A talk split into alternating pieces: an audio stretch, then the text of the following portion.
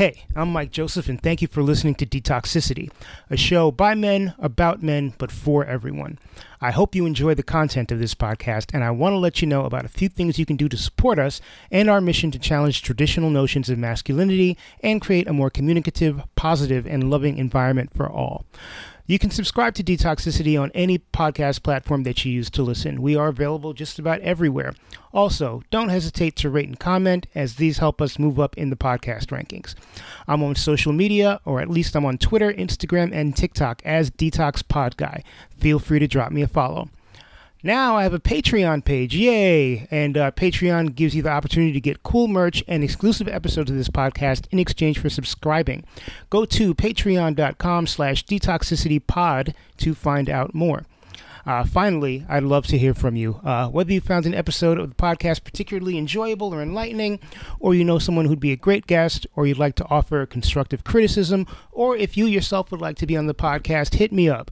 Reach out to me at one of the aforementioned social media channels, or if you're old school like I am, drop me an email detoxpod at gmail.com.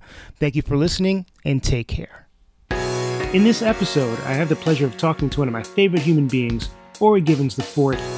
Ori is the director of communications for an LGBTQIA plus related nonprofit, and I originally befriended him back in the day uh, because of his continuing work as a producer and host of the radio show Queer State of Mind, which airs every Saturday on Radio Free Brooklyn from 12 to 2 p.m. Eastern. Ori has had a long career in broadcast journalism, having served as a reporter for Spectrum News here in New York, as well as in his home state of Ohio. Uh, he has also written for the legendary publication The Advocate. Ori and I discuss many different facets of his life journey, including our mutual, but not monolithic, experiences as queer black men. Uh, he discusses being impacted by addiction at a very young age and looking to break the cycles of generational trauma many of us find ourselves struggling to come out on the right side of. We also go in depth about the experience of living in New York City versus living in the Midwest, as Ori has ping ponged between both environments over the course of his adult life. I am super grateful, super excited. Without further ado, here is Ori Givens. I'm Ori Givens. I am a longtime journalist, communicator. Right now, I do communications for an LGBTQ focused nonprofit. And before that, I worked as a journalist and content manager and reporter, everything from digital to television to radio, print, off and on for about 10 years. I am Brooklynite as of now, but yeah. from the Midwest originally have escaped twice, well, technically three times. This is the third move back to New York. Wow. So we'll see if this one sticks. I'm a black queer male. You Uh, are. I think that's kind of center to who I am. And at this point, very important to identify. Recently married. We've only been married for like a couple months, but we've been together for a very long time. So it's kind Yeah. of weird. I have a dog. You do? I, uh, yeah, his name's Winston. He's old and crotchety. it's funny because sometimes I think he reflects the best and worst of our personalities because he can be very loving and attentive and energetic. But then when he doesn't want to be bothered, he does not want to be bothered. And if you don't come correct, he doesn't appreciate it. I have witnessed this firsthand. I was Winston's dog walker for a brief moment. he takes a, a moment to get warm to you, but then Yes. he's a good puppy. Indeed, he is. What was it like growing up? Actually, before I get to that question, I'm Yeah. gonna just ask kind of a curious question that came up in my head: Is how does somebody become a reporter? What is that track Oh. like? It's a calling. It's Is it funny. really? Yeah, because I'm watching this show called Manifest and they talk about these things called the callings. And it's a good show. I like it. Eddie and I have been binge watching it, Eddie, my husband. Um, it is a calling. So I knew from a very young age that I wanted to be a journalist. I knew pretty specifically that I wanted to work in TV news. When I was a kid, I maybe kindergarten or first grade, I can't remember exactly what, but Dana Tyler, who is now an anchor here in New York City, Right. I was like, how do I know that name? used to be an anchor at 10 TV News, which was our local station back in Columbus. And she's a lighter skinned black woman, looked like somebody that reflected my community. And it was really powerful to see her. And she spoke, and it was just like, wow, I want to do that. And so I actually had my first TV news job before I graduated from high school. Oh, wow. I worked, interestingly enough, bringing it full circle for 10 TV News. They had a show called Kids News Network and Kids News Network was like a 30 minute Saturday morning children's program that was in a news format. So there were anchors and reporters, and we went out and covered kid related stories. Like I did stories about theme parks and events for kids and different activities. So that was the first time I was a TV reporter and did that for like three years. So I was oh, a TV wow. reporter and anchor before I, I finished high school. And so it was always kind of the path and when I got to college, I was going to study journalism at Ohio University and just didn't feel right. I knew then that I had to be a certain type of person and fit in a certain type of way to make it, especially to make it from the ground up. Okay. And this was early 2000s when I was in college, when I started college. So it was a completely different mindset, completely different landscape for LGBTQ people. There weren't very many, if any, LGBTQ anchors, reporters that were out. There might be one or two in the major markets, but for the most part, something that held you back. Right. And so I was more like, I don't want to be in a career path where I have to compromise that much of myself. That's this me being in my twenties and idealistic and whatever. so I, I decided I didn't want to pursue journalism for a while. And then the calling came again. I'd been working in communications for an international company, a job I fell into accidentally. I started out on the phones, taking like technical support calls and then started training and got to travel and do all kinds of cool stuff training for this company. And then eventually I became a copywriter. Okay. And from there started doing all kinds of writing and production. And so doing that work made me fall in love again with the art of writing, the art of producing, and it made me think about news again. And I was in a different place in my life. I was approaching 30 then, obviously a little bit more confident, but definitely at that point, I was like, well, I got to figure out if it's the thing. Mm-hmm. And I'd finished undergrad because I took a long break. I didn't go all the way through. And finished undergrad in 2011 and then went on to grad school. And that's what brought me to New York was wanting to be a journalist. And I was like, well, obviously, if I'm going to be a reporter, one, I need to like accelerate my learning. So that's why I wanted to come to grad school. And I'm like, I want to learn in a place that's going to give me the most exposure, the most depth. And so that's really New York, LA, or somewhere abroad. Right. Because of the type of work that I wanted to do. So I came here and started to really pursue it. Now, when I was leaving Ohio State, I did some internships. I worked as a reporter, a correspondent for a local LGBTQ outlet and did some production stuff, did some radio stuff. So was getting my foot back in the door, but it's really always been a part of my life. Wow. So we are both queer black men. Mm-hmm. I grew up in New York City. You grew up in Ohio.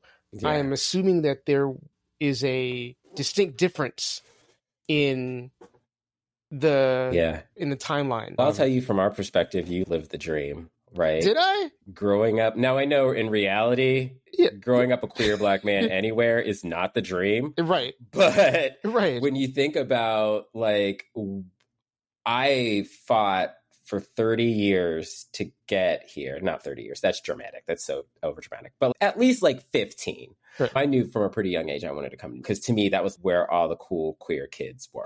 and I went to a performing arts high school. Don't get me wrong, I was not a performer. Uh, right. But I went to a performing arts high school because that's where all the queer kids went. Gotcha. I was one of the smart kids and there were a lot of smart kids. So it was the first school I'd been to where being smart was competitive. Right. And it, not only that, it was black smart kids being competitive. So it was like, oh, bitch, oh, okay, gotta step up because yep. not only are y'all smart, but y'all dance and sing and stuff. And mm. I, but we always thought New York, oh, New York, Chicago, eh, all right. LA, eh, all right. Miami, oh yeah, she cute, she cute, but whew, can, you can't live the Miami life, girl. It was New York. And growing up in Ohio, where one, you weren't in the majority because you were black, because we're talking 70 plus percent white. It's not like that anymore. Maybe it's in the 60s now. Okay. Uh, but the majority of Ohio is still white. It was more white then, and it was still kind of segregated. So I was one of those kids that, because of federally mandated busing, had to go to school across town. And I went to a school in a neighborhood called Clintonville that was mostly white and upper middle class. It's where a lot of professors and their families lived because it was close to the university. And so every day for, I don't know, 14 years, I'd make this bus trip from my neighborhood in Linden, which it's the neighborhood that was always on the news for not good things. Okay. Another reason why I wanted to become a reporter because I knew that other stories existed in places like that. And they weren't being told by people like us. Right. And so I kind of just lived that experience of being in these two worlds from a very young part of life.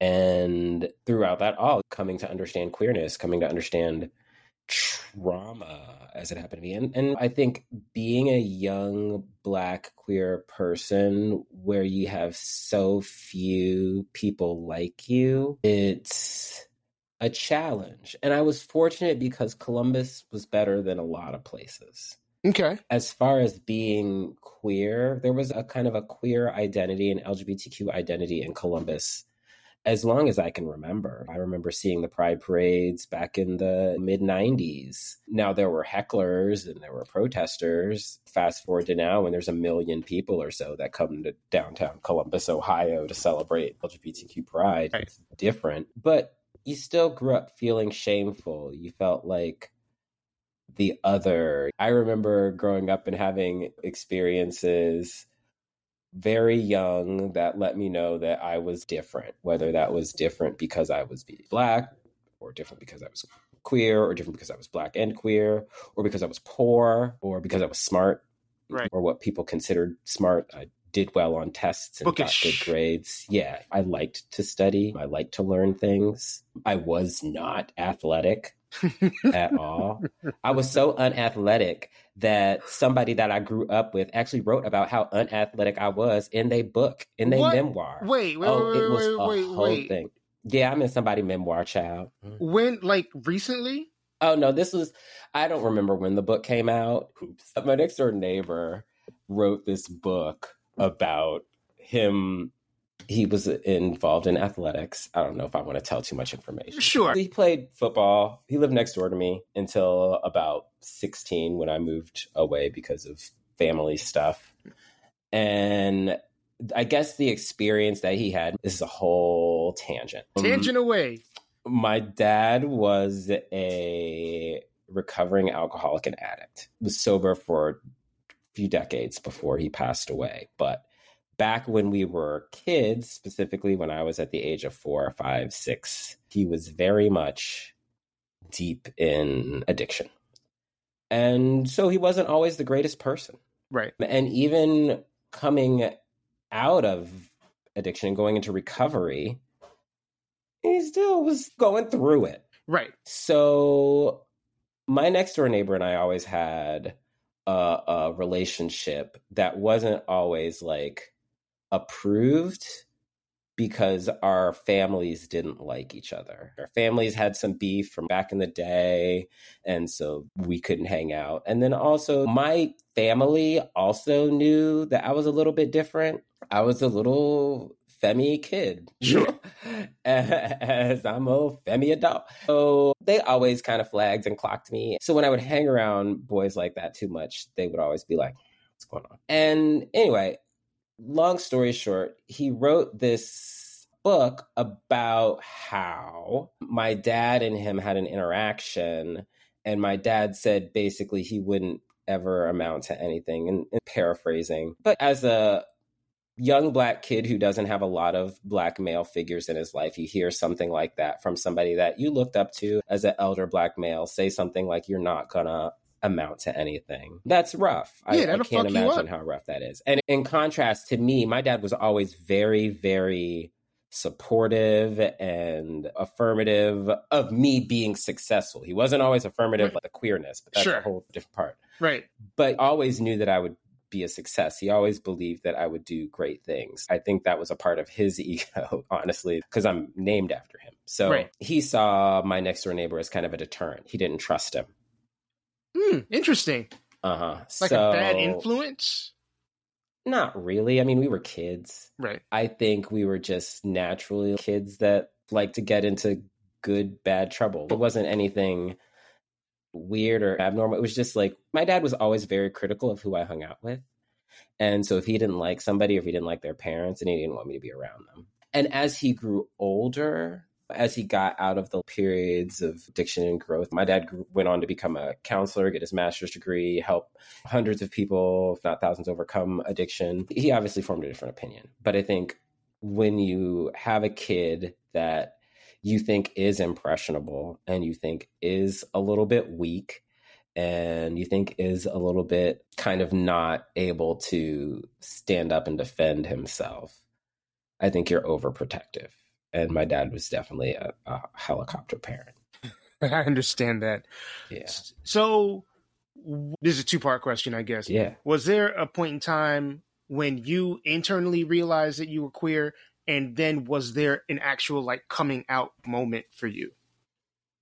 I I think you always know something. I guess I remember when I started to have feelings that were for men. And it was when people normally start having feelings in general. Okay. Really strong feelings, I guess I should say. But I feel like I've always, even when I was younger, kind of attracted to the male form and even just idolization of my father and really looking toward that ideal. I also, like I said, I was not an athletic kid. I was not strong or anything like that. So I did kind of look at manly men is very like it was kind of idealistic. Okay. As far as coming out, that's ever happening process. Like I had to like come out to the mortgage lending person when she gendered my husband. And so, because she didn't know, I was just like, I just got married. And she's like, oh, congrats. And she's like, well, what's your wife's name? And I'm like, oh, like, no, so, it's 2023, y'all. It's like, 20, yeah. Yeah. Like, so I, I think that's always a, a thing. And again, nobody was ever looking at me like, oh, he's the bastion of heteronormative behavior at all. Like, even when I tried, which was not very hard, I had various understandings and connections with it. But I think really late middle school, early high school, I had people in my life that were like, look, you don't even need to try to hide. we see you. But Ori, and it good or bad right. because sometimes it wasn't good. I envy that because in yeah, a way, it's because rough. I did not have that. For me, there was, and I can't really look back on my behavior as a teenager and say one way or the other, but nobody that I went to high school with assumed that I was queer. My mom tries to say that, oh, we always knew, but no, you didn't. Yeah. So I almost envy people who are able to exist in that space without there being any question about it. Although obviously there's no way to act gay or act straight or act queer or whatever it is. Right. But there's for some people for whom you make an assumption and that assumption turns out to be correct. And there's a little bit of maybe not jealousy because I think people, at least in my day, people, men, boys who were a little bit more stereotypically effeminate caught a lot of shit. Yeah. Um, but I don't know. It's interesting coming from the perspective of someone for whom heterosexuality was assumed for a long period of time. And not to say I didn't have a big part in promoting that when I was younger, yeah. but I think it might have been easier for me in some ways had I not had this presentation. I don't know because I've never been in a situation where somebody, I mean, obviously people assume heterosexuality because Right. that's default, right? Right. But when people get to know me, I mean, hell, you see me walking down the street, you like that girl. I don't, and it's funny because I wonder a lot. Okay, here's why I wonder. Because don't get me wrong, I I know a lot of men who have sexual relationships with men who are married to women and living the straight heteronormative lifestyle. Right. Right. And I get the societal pressures, I get all those things. I get the desire and want to do that, right? To check those boxes to say, I have met that expectation. I have fulfilled those societal familial obligations, I'm carrying our family forward, all those things, which is something to contend with Right. as a queer man, especially as a queer man who's a, a legacy namesake. I'm supposed to have the fifth.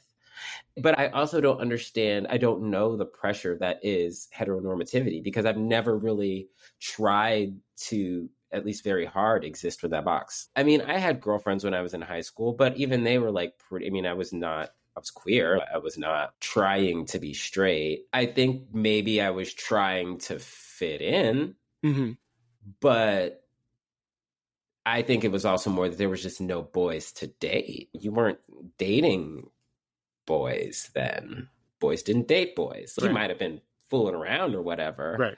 but you wasn't taking a boy to homecoming. You wasn't even going out.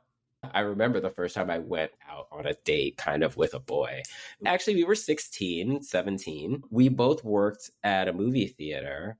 So it was a place where we kind of felt safe Sure. and there actually no there was a couple times where i went on dates but they were group dates right but it's the first time a solo date and well first of all the boy told me that we couldn't date because we were i was black so that's a whole thing Oh Lord, been there. but also just having to contend with what is even a relationship? What does that look like? Right. Because again, you can't do the same things. You can't walk down the street holding hands. You can't go to the coffee shop. You could get beat up. Right. You get your ass kicked. It- right. Literally. And it wasn't worth it. Right. So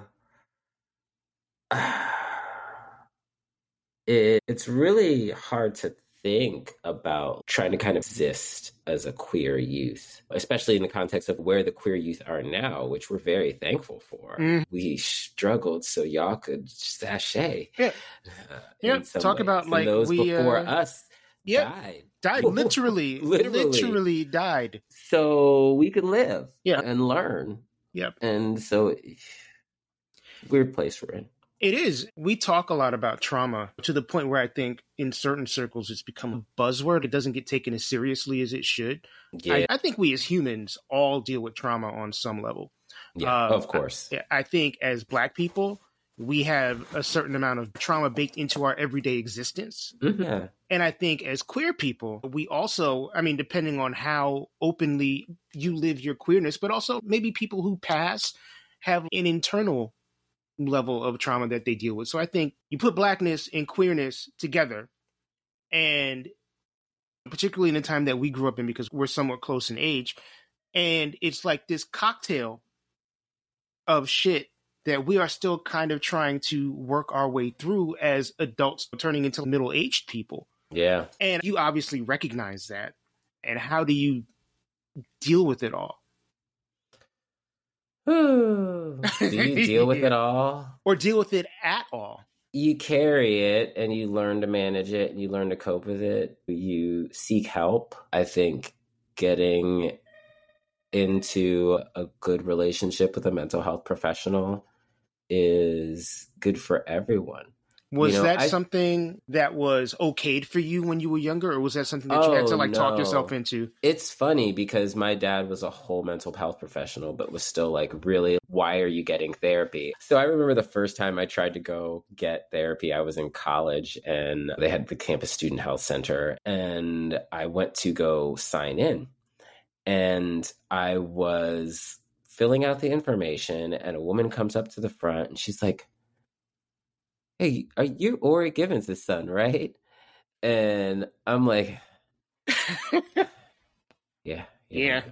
So it was a running joke that my dad had spies everywhere. And so I couldn't do anything within the state, probably the country region without him figuring it out. And he did really somehow manage to have people everywhere I ever went, including around the world. So it was kind of awkward. I traveled a lot. And anytime I travel, he'd be like, okay, so this is the person that if anything happens, you need to contact. And there was one for everywhere. Good Um, lord. So no, the first time I was going, like th- that shocked me. Just that feeling of vulnerability, like oh, my dad's going to find out my problems. I don't think I went and saw somebody for several years after that, and I don't even think I was in Ohio. I was like, I got to get out. But I wonder what it would have been like if I had have had a mental health professional as a kid. Mm. I don't know that it would have been a positive experience Okay. we did have some affirming mental health professionals, but they were white. So they didn't understand the nuances and the dynamics of being a black queer person, and sometimes not even understanding the nuances of being a queer person Queer person. because Right. there weren't a lot of queer mental health professionals back then. So it didn't really feel like a safe space. It was like until I was in my 20s before I told my doctor, because you just don't feel like those spaces are affirming or see you Right. as anything other than a sexual deviant. And I think also in my 20s, I really wasn't trying to process anything. I was trying to hide. I was trying to suppress. I was definitely not trying to process. Anything. Were you aware that there were things that needed to be processed?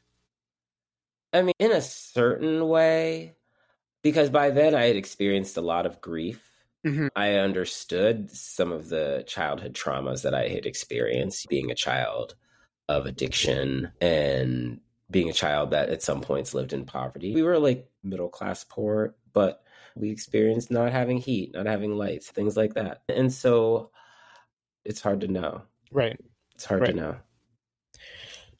And in addition to utilizing mental health professionals, which this show is all about, like take your Yeah. ass to therapy.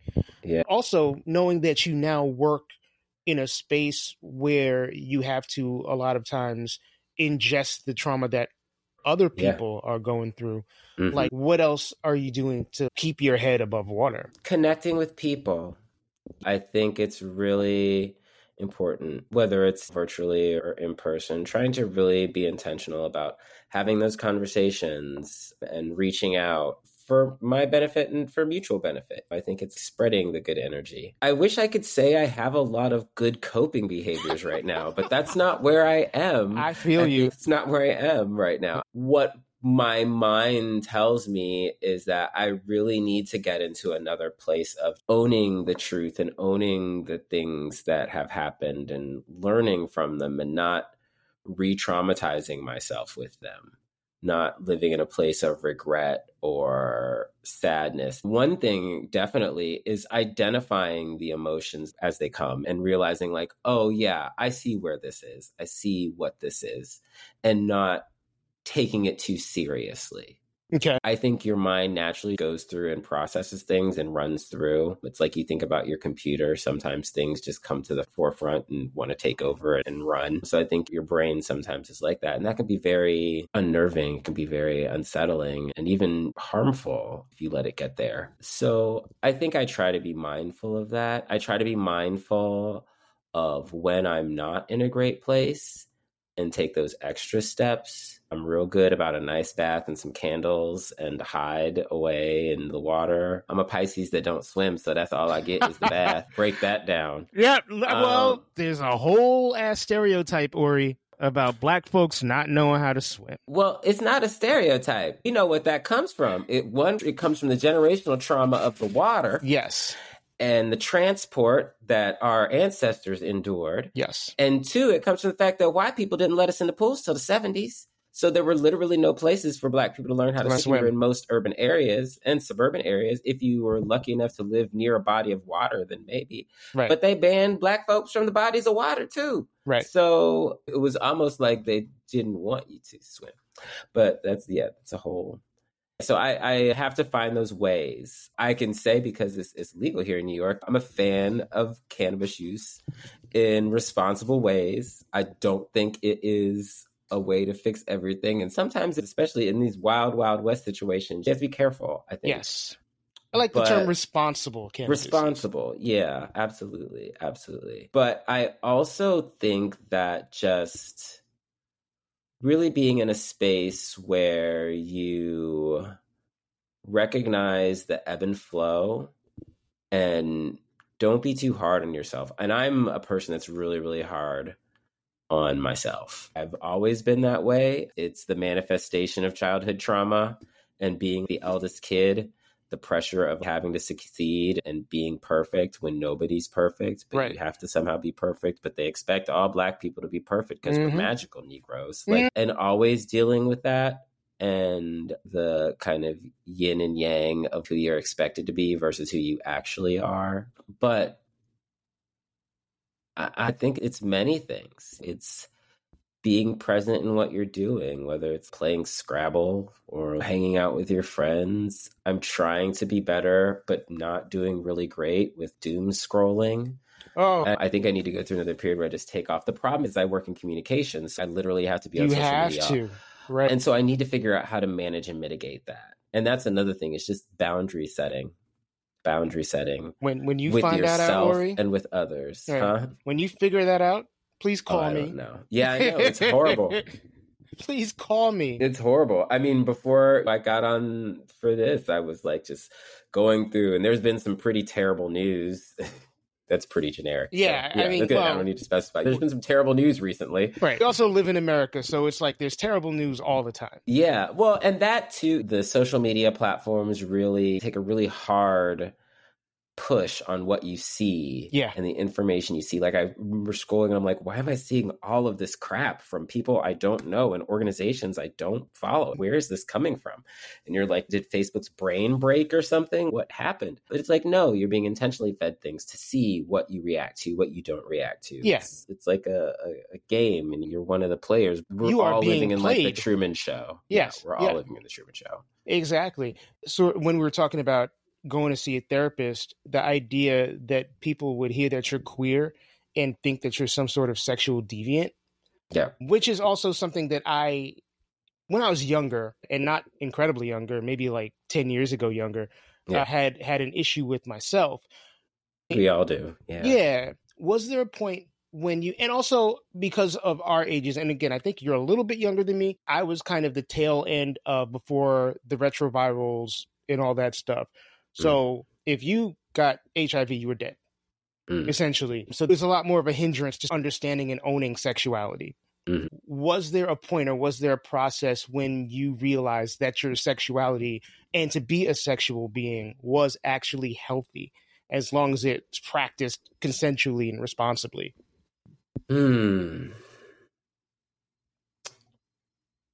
I, I think I started to come into that in my mid 20s and started to feel more empowered when you're not in high school and college where you're kind of jockeying for whatever, I don't even know, like clout or BS. You're playing the games. I think it's different and you can really understand yourself. But I think it's a lifelong process, right? Because you're not the same person. I'm not the same person at 25 that I was at 35 that I am now at almost 40. Um, it's okay. We I made it through. You gonna make it through too. yeah, you're gonna be all right. You're gonna be all right. It's, it's wild. So your things change in how you see yourself and how you position yourself in your sexuality and what it means to you. There was a period, especially in my early 20s, when you're just out. You're just like, you, it was the Queer as Folk era. So we're just living it and being it and being the most. And I go to Pride now and I see the kids doing the most, and I'm just like, oh, you live, you live. But it, I think as you evolve and who you are as a human, because sexuality is just a component of humanity. Mhm. And I think I think that is where LGBTQ people are at a disadvantage because whereas as straight people get to have sex and sexuality as one component of who they are, for us, it's almost been conflated to be our whole identity. It is your defining factor. Yeah. Yeah. And that's not by our choice. Right. So I, it's harder. We look at what's happening now with this discussion of groomers and grooming, which is really just Q kids existing and LGBTQ adults recognizing that LGBTQ kids exist. Right. So, in the context of things like Drag Queen Story Hour, now grooming exists in other spheres, and it could be a discussion.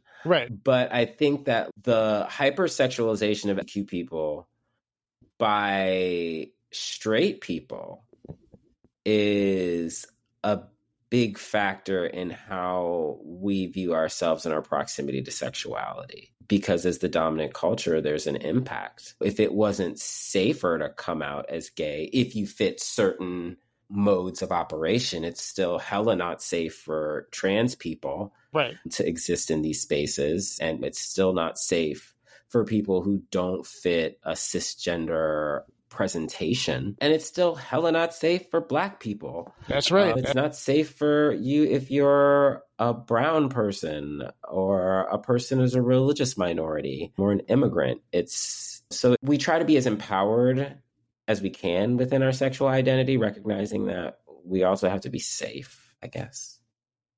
And so I think it's really your proximity to not only your relationship with your sexuality, but also just the climate that we're in. I think we're going to see more people that are closeted, especially more people who are trans. It's a really hard time for people. There's a lot more hate violence across the board. And if you're not cisgender or you're not what people see as now kind of the mainstream gay and lesbian. It's like people need to categorize you, and if they can't put you in a clean box, it's really confusing for them. It really is. And I think that's a whole like other discussion about what queerness means. And then that comes into things like bi erasure and yeah. the understanding of the spectrum, pansexuality. I had an argument with somebody the other day about bisexuality versus pansexuality, where they mm-hmm. were like, it's the same thing. And I was like, no, it's not. No. I mean, words are specific for a reason. For a reason. Like if they were the same thing, then they would just be the same. They'd know that that word has evolved because there was a need to clarify and specify. Right. I mean, it's as simple as two genders versus more than two genders. Mm-hmm. Just understanding of that. And I, this was another queer person that I was having this conversation yeah. with, which made it more frustrating. Oh, there's a lot of anti gender bias, specifically anti trans bias within the queer community. Right. Just like there's racism within the LGBTQ oh. community. The possession of one marginalized identity doesn't make you immune from bias. In fact, it can even magnify your bias. Well, um, I think about my own experience as a queer person mm-hmm. and how the majority of the homophobia that I have experienced or that I have felt has come from other people of color. Yeah. It's always different when you look at it or when you experience it without the lens of race, right? So when you're in community based on your race or ethnic background, then that's kind of like default. That's normative. So you process things through a different lens than when you're kind of out in the world experiencing this type of harm. It almost like feels worse because we're such a tribalized civilization. People like groups, it's just a thing. And so we have these racialized groups that have been opposed, that have been uh, put upon us. And so we have community in those, whether it's just by nature of being in these groups. And then I think when you are kind of an outsider or a black sheep because you hold another identity, identity, it makes the experience different. Like I remember when I was growing up, I didn't always feel like I fit in with Black people until I understood the depth and complexity of Black people beyond my own family and my own neighbor. I think another really valuable thing about living in New York, good or bad, is that there's a lot of different types of Black people here. Mm-hmm child, when I was growing up, there was one type of black people. There was two, maybe two. We had just got Africans in Ohio. Like they had just come. Oh god! Like back in the seventies, and there wasn't a lot of Caribbean people. There's a couple Jamaican folks, maybe, but not a community, not a presence. You couldn't bounce around different Black communities that were not of the same Great Migration appellation mm-hmm. of, so to speak. Yeah, that's um, the experience I had when I lived in Michigan. I'm coming from Brooklyn, where my folks are from the Caribbean. I grew up in a neighborhood that was very heavily Caribbean American. Yeah. To then move into a neighborhood where everybody there that was black was black American. Mm. It was like, okay, these people look like me, but there's culture shock. Yeah. Oh, absolutely. It is very different. I mean, I distinctly remember when I saw black people speak a language other than English and it blew my mind. Mm-hmm. I was like, probably like six or seven. I was very young, but it was just so wild and then I started learning languages. This is one of the reasons I wanted to learn languages. I've heard so that you are a language um, person. Yeah, I love language. I love the connecting with different cultures and connecting with different experiences. And there's just a different way you engage with people in a language. And I just think they're fascinating. They're the portal to understanding different communities. And then it just challenges my puzzle brain, brain. analytical brain. But I remember moving to Brooklyn and being like, wow, there are so many black people and black people in power, black people with legacies and histories and things like that. And it was not that that didn't exist in Ohio, but it had been a lot of times suppressed or erased mm. or glossed over. I mean, our neighborhoods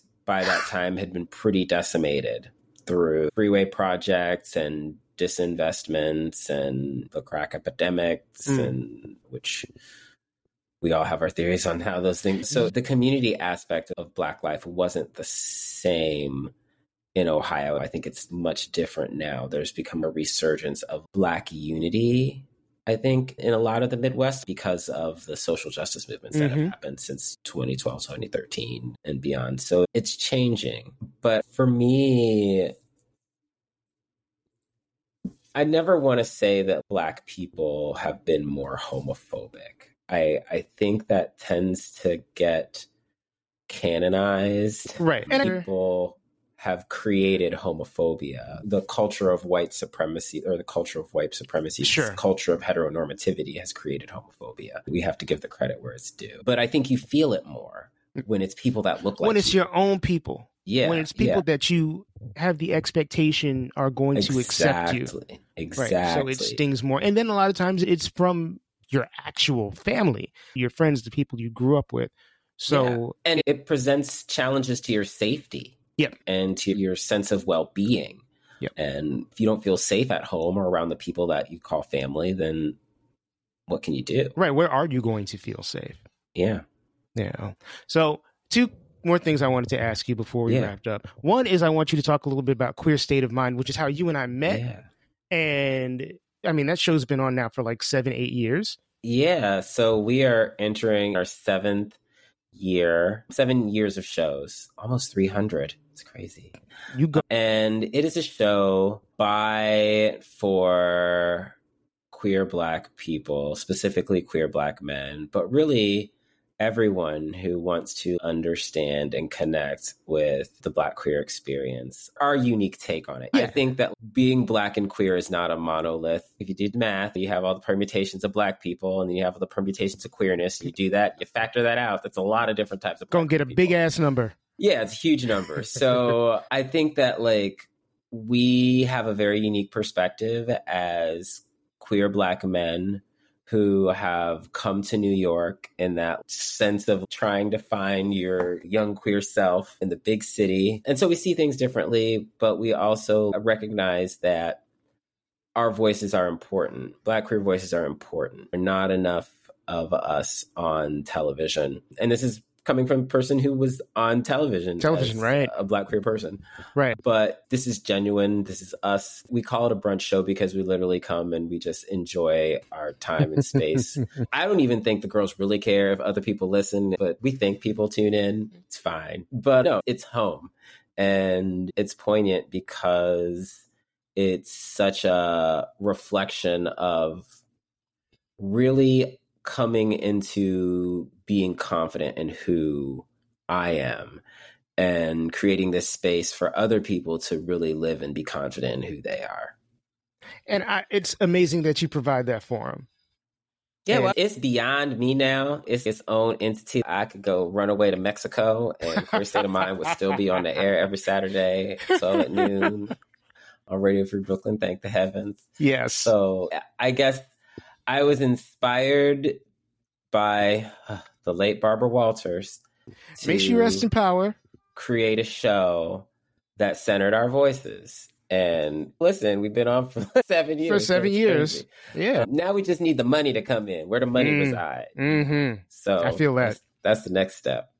Y'all could turn but that yeah. into a podcast. Not to say that that'll get y'all money either, but no, she's out there. But what I really think is the next step for us to do some sort of live streaming yes. or YouTube. Like we're beautiful, so we need to be on television. Not that I don't love radio and audio, I do. It's been a part of my life for a long, long time. But I want to be on TV, so I think that would be the next iteration, and I think it would be a great morning show format. It'd be awesome. Yes.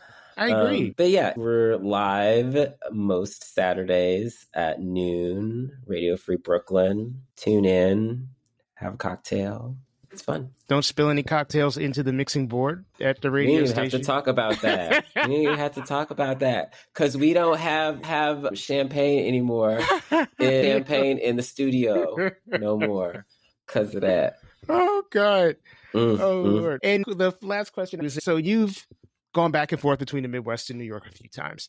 Yeah. What feels the most like home to you? Like, would you say Ori is a Midwestern person or would you say Ori is a New Yorker? Or is it still somewhere in the middle?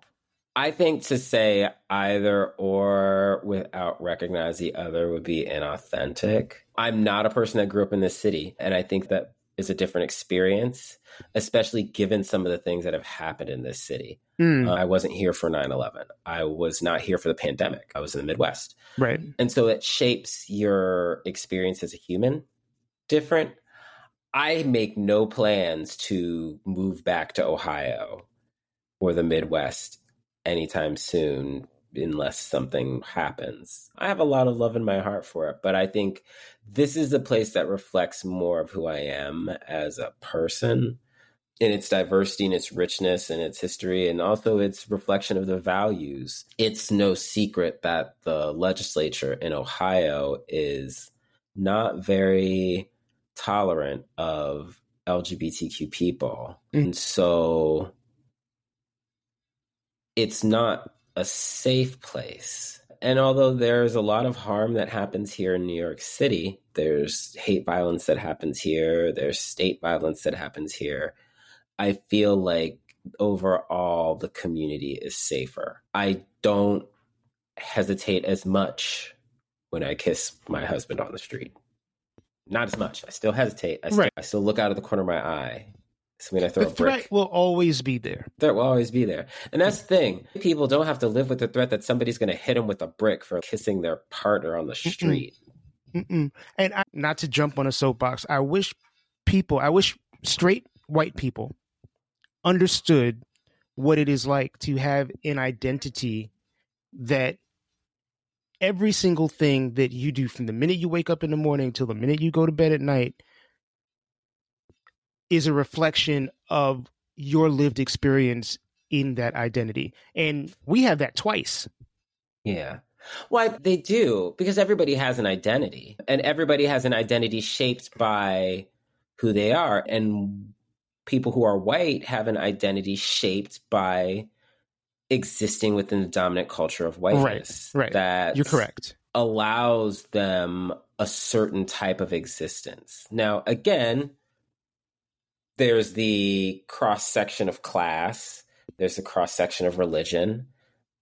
Those two are part of identities. So it's not that white people don't have identity. It's that for so many years, their identity has been the dominant identity to the exclusion of other equally valid identities. Right. And it's really all fake anyway. We know whiteness isn't real. Sure, people have skin tones and hues, but the value we apply to them, the boundaries that are applied in some countries, I'm considered one color. In other countries, I'm considered another color.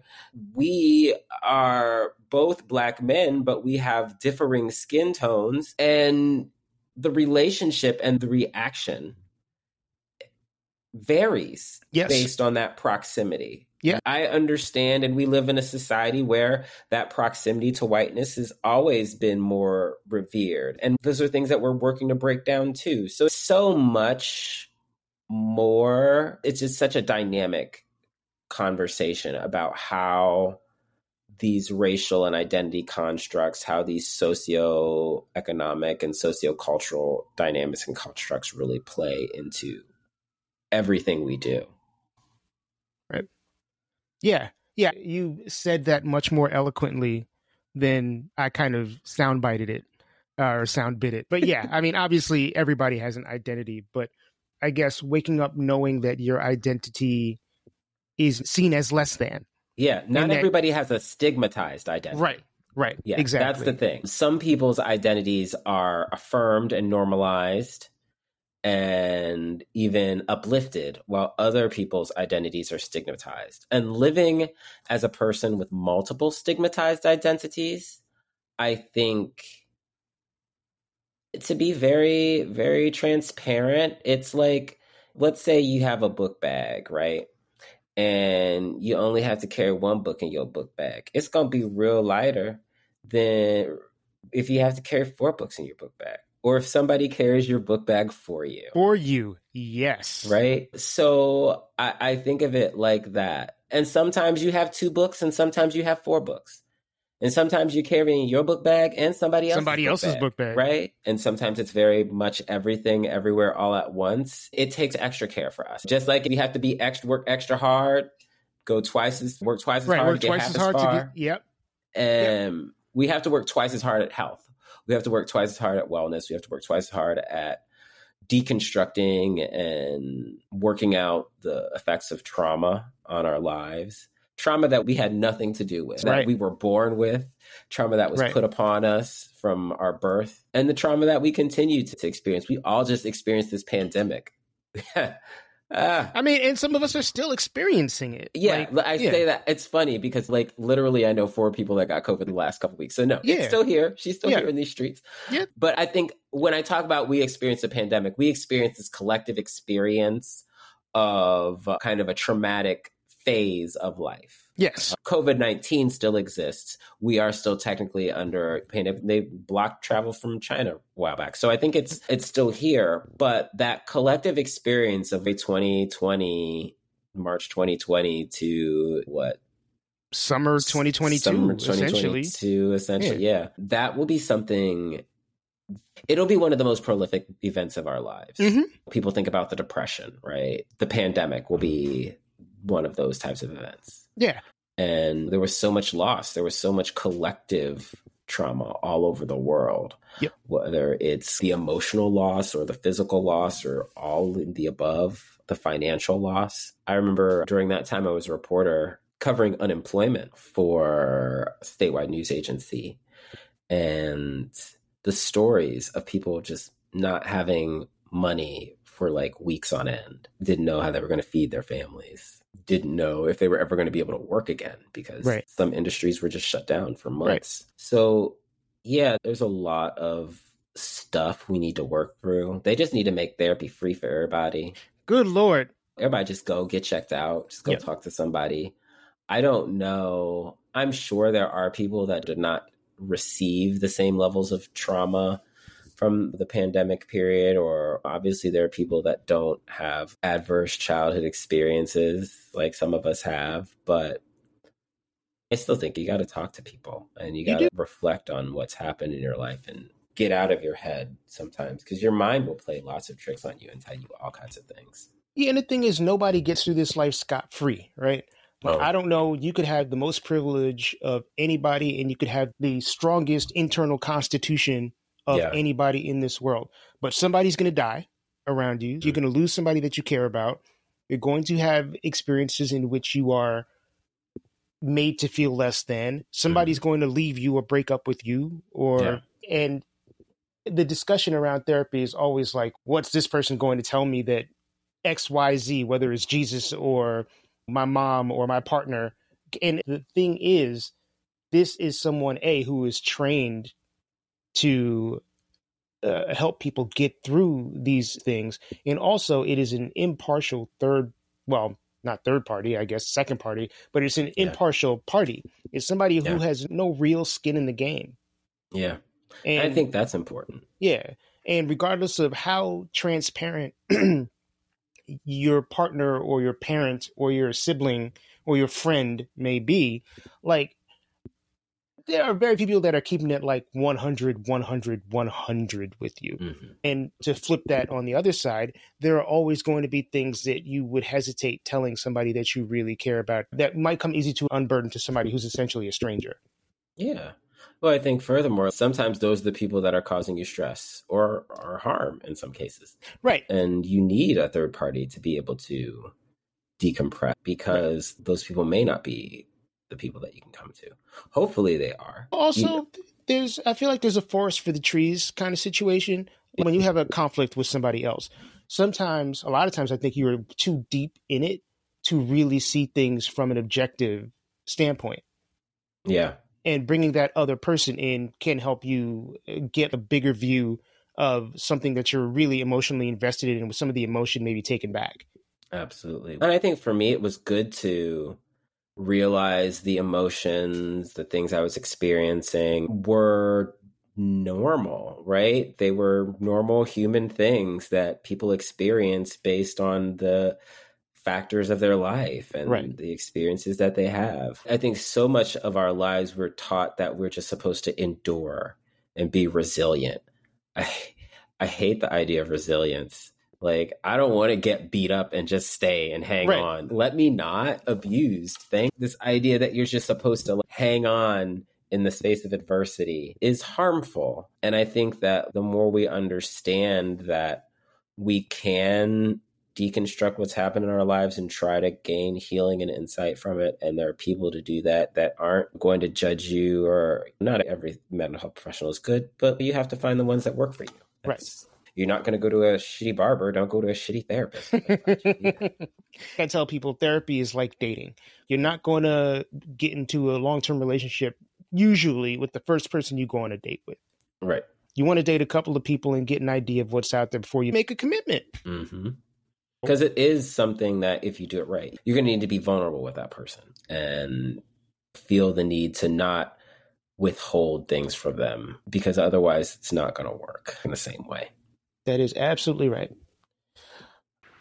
Thank you, Ori, for sharing elements of your story with me. I'm looking forward to the next time we do this.